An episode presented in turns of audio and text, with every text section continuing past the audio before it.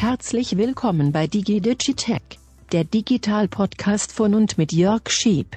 Hallo, herzlich willkommen. Bekommt bitte keinen Schreck. Das war gleich ein kleiner ja, Spaß am Anfang. Ein Sprachsynthesizer, der den neuen Titel des neuen Podcasts aussprechen sollte. DigiDigitech. So habe ich meinen Podcast genannt, den ich jetzt hier neu aufgesetzt habe. Für euch einmal die Woche am Freitag, vielleicht manchmal auch Samstag. Ein kleiner Blick zurück auf die Woche. Was war wichtig? Was ist wichtig gewesen? Und was wird in den nächsten Tagen wichtig? Äh, kein Nerd Blick drauf, sondern für Menschen, die sich für Digitalisierung interessieren, nicht unbedingt ein Informatikdiplom an der Wand hängen haben, vielleicht auf einer Party auch mitdiskutieren wollen, die einfach wissen wollen, was los ist. Und zwar in den allen, in allen wichtigen Bereichen. Neue Geräte vielleicht, neue Techniken, äh, was ist bei den großen Social Media Plattformen los, aber auch in der Politik, äh, worauf muss ich achten? Also eine schöne Mischung im besten Sinne aus gesellschaftlichen Aspekten, politische Aspekte, aber auch ein bisschen bisschen Service will ich immer ein bisschen reinschrauben und reinstreuen, ähm, denn das ist ja auch immer sehr wichtig, dass man mit den ganzen digitalen Geräten und Gerätschaften und Diensten, die es ja heute so gibt, dass man sich von denen nicht diktieren lässt, wie die, die Sache läuft, sondern idealerweise umgekehrt. Und da können so ein paar Hacks ganz sicher nicht stören sondern helfen. Also das ist die Idee, nicht unglaublich lange, so 10, 15 Minuten am Ende der Woche immer für euch zum Reinhören. Und dann hoffe ich, seid ihr bestens informiert. Heute habe ich drei Themen. Einmal der Cell Broadcast Test, der große Sirenenwarntag. Auf den möchte ich eingehen, weil das wirklich eine ja, Zeitenwende ist, ja, Wort des Jahres, Zeitenwende, weil es tatsächlich gelungen ist, zum ersten Mal mit Handys und Smartphones auch im Industrieland Deutschland zu warnen. Das ist Thema eins. Thema zwei ist der Digitalgipfel, der nahezu komplett unbeobachtet äh, abgelaufen ist, zwei Tage in Berlin. Und dann habe ich auch noch eben einen Hack, einen Tipp oder eine, ja, eine Achtung, achtet darauf, äh, Hinweis am Ende. Und äh, ja, jetzt geht's mal los, gleich mit der ersten Ausgabe. Ausgabe.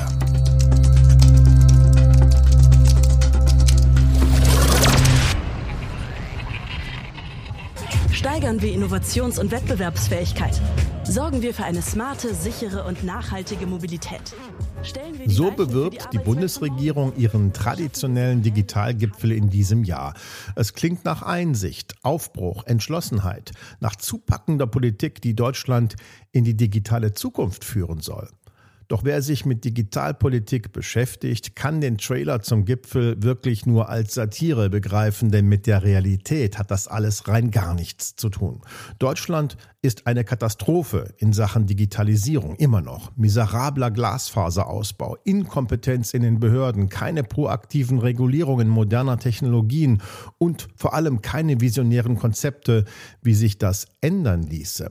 Diesmal lautet das Motto des Gipfels gemeinsam digitale Werte schöpfen, kompetent und datenschutzkonform Daten erheben, auswerten, miteinander teilen, etwa für bessere Stadtplanung oder Konzepte im Gesundheitswesen ist damit gemeint. Nicht unbedingt aus eigenem Antrieb, denn die EU-Kommission hat bereits im Februar 2020 die europäische Datenstrategie verabschiedet. Es soll ein europäischer Binnenmarkt für Daten entstehen und da muss Deutschland mitmachen. Wer ein solches Vorhaben plant, der sollte vielleicht auch mit den Menschen sprechen, die sich mit so etwas auskennen. Und das sind ganz sicher nicht Politiker und ihr Stab und auch nicht nur Leute, die aus der Wirtschaft kommen.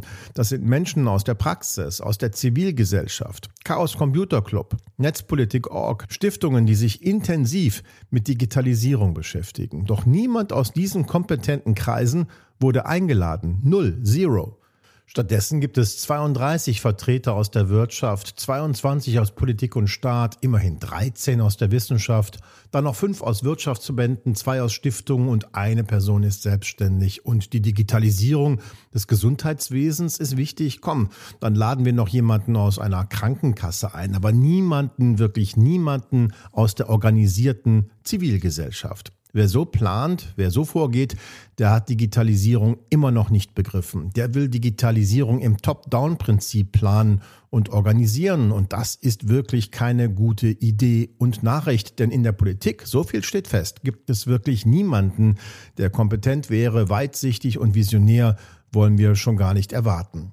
Wenn die Kompetenz schon nicht im eigenen Kreis vorhanden ist, dann sollte man sich die dazu holen, wurde aber wieder mal nicht gemacht.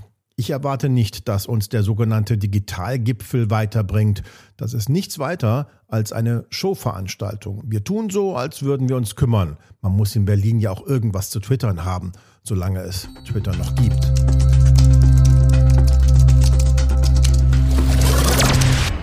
Äh, ich denke, es ist nicht verborgen geblieben. Ich hadere ein bisschen mit dem Digitalgipfel. Nicht, weil ich nicht glauben würde, ähm, oder nicht, weil ich glauben würde, dass es sowas nicht braucht. Ganz im Gegenteil, es braucht sowas ganz, ganz dringend. Aber die Art und Weise, wie der Digitalgipfel abgehalten wurde, mal wieder und was dabei rauskommt, das verschlägt mir wirklich den Atem, wenn man bedenkt, wie wichtig dieses Thema ist. Jetzt nicht nur mir, sondern ich glaube ähm, allen Menschen, weil wir alle mittlerweile gemerkt haben, digital ist nun mal ein wirklich, naja, fast schon zentrales Thema. Und zwar auf allen Ebenen, egal ob es Infrastruktur ist, ob es Forschung ist, ob es Arbeitsplätze sind, ob es die Eingriffe in die Zivilgesellschaft ähm, betrifft, durch die sozialen Netzwerke zum Beispiel, auch in das politische, in den politischen Diskurs hinein, ähm, bis hin zur Frage, sind wir wettbewerbsrechtlich gut, sind wir bis hin zur Frage, sind wir im Punkto Wettbewerb eigentlich gut aufgestellt, wie, sie, wie zukunftsweisend ist das Land aufgestellt und, und, und, und, und. Es gibt so unglaublich viele Bereiche von juristischen Aspekten über ethischen, äh, über, bis hin zu wirtschaftlichen und so weiter. Und äh, das wird nicht mal annähernd angemessen diskutiert, debattiert und äh, geplant. Die Veranstaltung in Berlin zum 16. Mal gab es diesen Gipfel schon ist wirklich so eine Eliteveranstaltung. Markus Beckedahl, ähm, der Gründer von netzpolitik.org, der schreibt das ziemlich gut und bringt es sehr gut auf den Punkt, dass man da nur Limousinen vor den Türen sieht und Leute steigen aus und steigen wieder ein, BKA-Beamte, die das die ganze politische Prominenz da beschützen. Das ist wirklich eine Showveranstaltung. Wollen wir gar nicht in die Tiefe drauf eingehen, was da alles abgelaufen ist. Äh, ich habe die Pressekonferenz verfolgt und äh, da sind aufgetreten Volker Wissing, der ja für Digitalisierung in der Bundesregierung zuständig ist, aber auch ähm, Herr Habeck und am Ende Herr Berg vom äh, Breco, vom Branchenverband. Und alle drei haben sehr unterschiedliche Dinge gesagt. Volker Wissing äh, hat durchaus versucht, auf den Punkt zu bringen oder deutlich zu machen, wie wichtig Digitalisierung ist. Da würde ich auch folgen gar keine Frage. Ähm, es klang hier und da auch nach Aufbruchstimmung, allerdings ohne auch nur in einem einzelnen Punkt äh, wirklich konkret zu werden. Es gab so ein paar Ideen, ja. Ein Digitalinstitut soll eingeführt werden, das mit 10 Millionen Euro ausgestattet wird, was nun wirklich nicht viel ist. Äh, aber es gab ein paar gute Ansätze. Mir äh, fehlt es einfach nur an Fantasie, dass das auch tatsächlich sich entfaltet. Ein Beispiel die Digitalisierung oder der Grad der Digitalisierung in der Wirtschaft, naja, hängt davon ab, wo man hinguckt, aber der Grad der Digitalisierung in der Verwaltung ist eine schiere Katastrophe und äh, selbst Menschen, die in der Verwaltung arbeiten, wollen das nicht äh, leugnen. Es gibt Projekte, auch Leuchtturmprojekte, wo etwas entwickelt wird, aber viel zu langsam und dann auch oft als Insellösung. Das ist ein Problem, dass wir ein föderales System haben und wo Bund, Länder, Gemeinden äh, alle ihr eigenes Süppchen kochen. Es gibt nicht mal einen einheitlichen Standard, um Daten auszutauschen. Es ist wirklich schockierend. Man kann es nicht anders sagen. Es ist schockierend.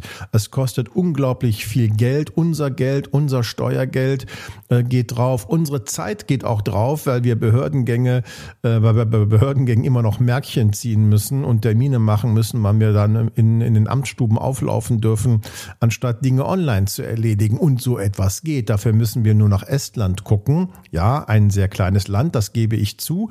Aber die haben das wirklich tiptop organisiert. Jeder Bürger schon bei Geburt bekommt eine ID, bekommt einen digitalen Pass und kann alles digital unterschreiben und natürlich auch Behördengänge digital erledigen. Das ist sehr klug konzipiert mit äh, Verschlüsselung und öffentlichen Schlüsseln und privaten Schlüsseln, wie es sich gehört. Und das führt dann dazu, dass die Menschen darin Vertrauen haben, es auch gerne nutzen und 95 Prozent der Steuererklärungen in Estland digital erledigt werden, online natürlich. Was denn sonst? Und da braucht man auch keinen Steuerberater. Hier in Deutschland bekommen selbst Steuer Fachexperten und Steuerberater Tränen in den Augen beim Ausfüllen der Online-Dokumente für die Grundsteuererklärung, die gerade wieder gemacht werden muss. Es ist unfassbar. Es ist unfassbar auf jeder Ebene und das zeigt schon, dass einfach ähm, der entschlossene Wille fehlt. Es wird dann immer auf alle möglichen Argumente geschoben, warum sowas nicht vorangeht. Natürlich vor allem das föderale System. Aber da muss einfach mal jemand auf den Tisch schauen und sagen, jetzt ist Schluss. Wir bauen hier was und das muss von vorne bis hinten funktionieren, vertrauenswürdig sein und bitte auch so, dass es nicht viel kostet. Es müssen ja nicht äh, Dutzende von Bundesländern, ja, Dutzende sind es natürlich nicht, aber ihr wisst, was ich meine, viele Bundesländer und noch, noch hunderte von Gemeinden alles einzeln entwickeln und dann noch nicht mal Open Source. Es ist schlichtweg mir unerklärlich, warum so etwas nicht vernünftiger geht. Das ist, ist jetzt auch nur ein Detail. Ne? Also die Verwaltung Selbstverständlich haben wir noch viele andere Bereiche. Künstliche Intelligenz, davon wurde geredet, muss natürlich vorangebracht werden, aber auch reguliert. Die großen Online-Plattformen müssen reguliert werden. Wir müssen mehr darüber nachdenken und auch sprechen, selbstverständlich, wie wir diese einhegen können, um weitere schädliche Effekte für die soziale Gemeinschaft und für die politische Kultur ähm, zu ja, einzuschränken. Und äh, natürlich müssen wir uns auch Gedanken darüber machen, wie wir mehr Fachkräfte nach Deutschland bekommen, aus dem Ausland aber auch hier ausbilden können. Also Stichwort Schule und Hochschule, wo Digitalisierung auch ähm, keine allzu große Rolle spielt. Da bringe ich ja immer ein schönes Beispiel sehr gerne. Wir haben 185 Lehrstühle in Deutschland für Gender-Themen, aber nur 38 für IT-Sicherheit. Das macht deutlich, wo die Prioritäten liegen. Und wenn man das so weitermacht, dann wird es unmöglich so sein, dass wir aufholen. Dass wir aufholen, egal ob Glasfaserausbau, Arbeitsplätze, Ideenreichtum, Start-ups und so weiter. Wenn man das weiterentwickeln möchte, muss man einfach entschlossener sein und muss entschlossen auch Dinge verändern auch wenn es nicht allen gefällt. Man muss es einfach mal tun, machen und vor allem muss man aber auch die Zivilgesellschaft mit reinholen, denn die hat ja auch Erfahrungen, die hat Ideen, die hat Vorstellungen. Es muss ein Ineinanderhaken sein. Man muss miteinander solche Dinge voranbringen und äh, voneinander lernen wollen. Aber das ist das Gegenteil von dem, was wir auf dem Digitalgipfel gesehen haben. Ein klares Top-Down-Prinzip. Die Politik herrscht, die große Wirtschaft ist noch eingeladen, alle anderen sind bestenfalls Zaun Gäste. Das ist eine miserable Veranstaltung und wirklich an, äh, tja, an Dilettantismus, wenn man so möchte, nicht mehr zu überbieten. So wird das nichts mit der Digitalisierung in Deutschland. Und äh, was man nie vergessen darf, wir reden immer von Aufholen. Wenn wir aufholen wollen und vielleicht irgendwann auch mal eine gute Positionierung haben wollen bei irgendeinem Aspekt der Digitalisierung, ja, dann müssen wir richtig Gas geben, denn die anderen bleiben hier nicht stehen und warten auf uns. Die gehen ja auch weiter. Und äh, da ist egal, wo man hinschaut, ob bei Bandbreite, bei Tempo, Datentempo, bei, äh, bei Studienplätzen, in allen Bereichen stehen wir schlecht da. Und deswegen kann ich wirklich nur ein, ein trauriges Resümee über den Digitalgipfel ziehen. So, damit jetzt aber auch mal Schluss mit Aufregen.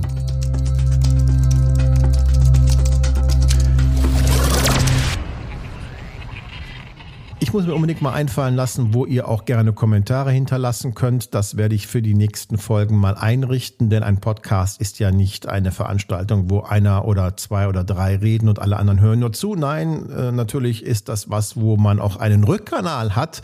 Das ist das Schöne ja an Podcasts. Das habe ich jetzt heute noch nicht, aber das werde ich noch einrichten, damit ihr dann auch äh, eure Gedanken aufschreiben könnt und ich die lesen kann, darauf eingehen kann und auch hier im Podcast wir dann weiter darüber sprechen können können. Aber dazu später mehr. Ein zweites wichtiges Thema in dieser Woche war ohne jede Zweifel, ohne jeden Zweifel der Cell Broadcast Test am 8. Dezember, der große bundesweite Warntag. Da haben die Sirenen geheult und auch mein Handy hat richtig Krawall gemacht. Bei euch hat es sich wahrscheinlich ganz ähnlich angehört. Richtig, richtig laut, die Smartphones und Handys, wenn der ja, wenn die Warnung da losgeht und ähm, das ist ein, ein Sound, den hat man so bislang nicht gehört. Das ist ja auch gut so. Wenn da jetzt eine normale Klingelton käme oder der, der WhatsApp neue Nachrichtenton, dann würden wir ja nicht aufmerksam sein. Das ist ein Ton, den man wirklich gut hören kann. Und es hat relativ gut geklappt, muss man sagen.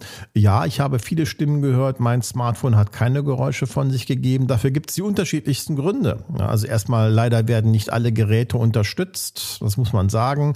Mm, äh, ganz alte Knöchelchen, die, die kriegen das nicht hin mit der mit dem, dem Umsetzen des Warntons und dem Anzeigen der Warnung, aber äh, die moderneren Geräte so in den letzten drei, vier Jahren gekauft schon, so ab Android 11 aufwärts bei Android-Geräten und bei iPhone 6S aufwärts mit der aktuellen Version von iOS 16.1 ähm, sollte es eigentlich klappen. Wenn es trotzdem still gewesen ist, kann das unterschiedliche Gründe gehabt haben. Zum Beispiel vielleicht Funkzelle, defekt, da hat vielleicht was nicht funktioniert. Dafür ist so ein Warntag ja auch da, um zu gucken, ob es überall funktioniert. Vielleicht ein Funkloch, vielleicht war das Gerät abgeschaltet oder, oder, oder. Also 100 Prozent Erreichbarkeit äh, ist nicht gewährleistet gewesen, aber ziemlich viele Menschen haben dann gemerkt, okay, ist ja gar nicht schlecht, wenn so ein Smartphone mich ähm, warnt. Vor allem, weil man auch eine gute Nachricht bekommt, die man lesen kann, die ausführlich ist mit einem mit einer Begründung, warum gewarnt wird, aber auch eine Handlungsanweisung. Also im Ernstfall zum Beispiel Achtung, giftige Dämpfe in deiner Region, schließe Türen und Fenster, gehe nicht ins Freie. Dann weiß man, woran man ist. Und eine Sirene kann mir das nicht mitteilen. Ne? Da müsste man erst das Radio anmachen. Das finde ich schon ziemlich gut an Cell Broadcast. Äh, meine Smartwatch übrigens hat auch Radau gemacht, die, weil die auch eine eSIM hat äh, und mobil ist, äh, hat die auch sich gemeldet. Und das soll so auch die eine oder andere Kaffeemaschine sogar Radau gemacht haben. Das ist ganz interessant. Also im Grunde ein sehr, sehr gutes System das es ja auch schon sehr lange gibt, schon mehr als zehn Jahre in vielen Ländern, Japan, Kanada, USA, Neuseeland und in den Niederlanden zum Beispiel. Sehr bewährt, sehr gut, echt klasse, funktioniert prima und in Deutschland erst jetzt 2022 nicht, dass ihr mich missversteht. Es ist gut, dass wir jetzt Cell Broadcast haben in Deutschland. Endlich.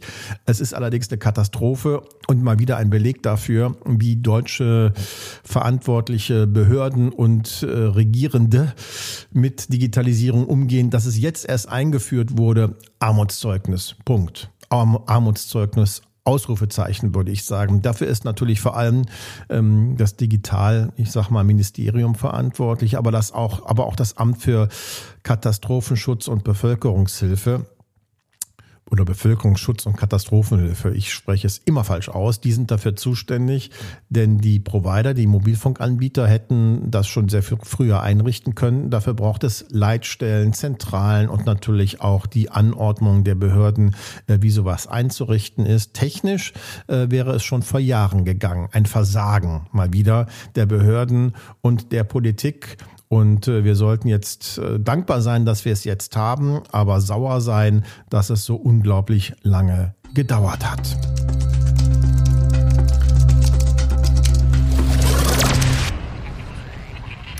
Und wo wir ja schon beim Thema Warntag sind, äh, ich fürchte, dass in Zukunft häufiger Warnmeldungen aufpoppen werden, die so tun, als könnten sie Cell Broadcast Warnmeldungen sein.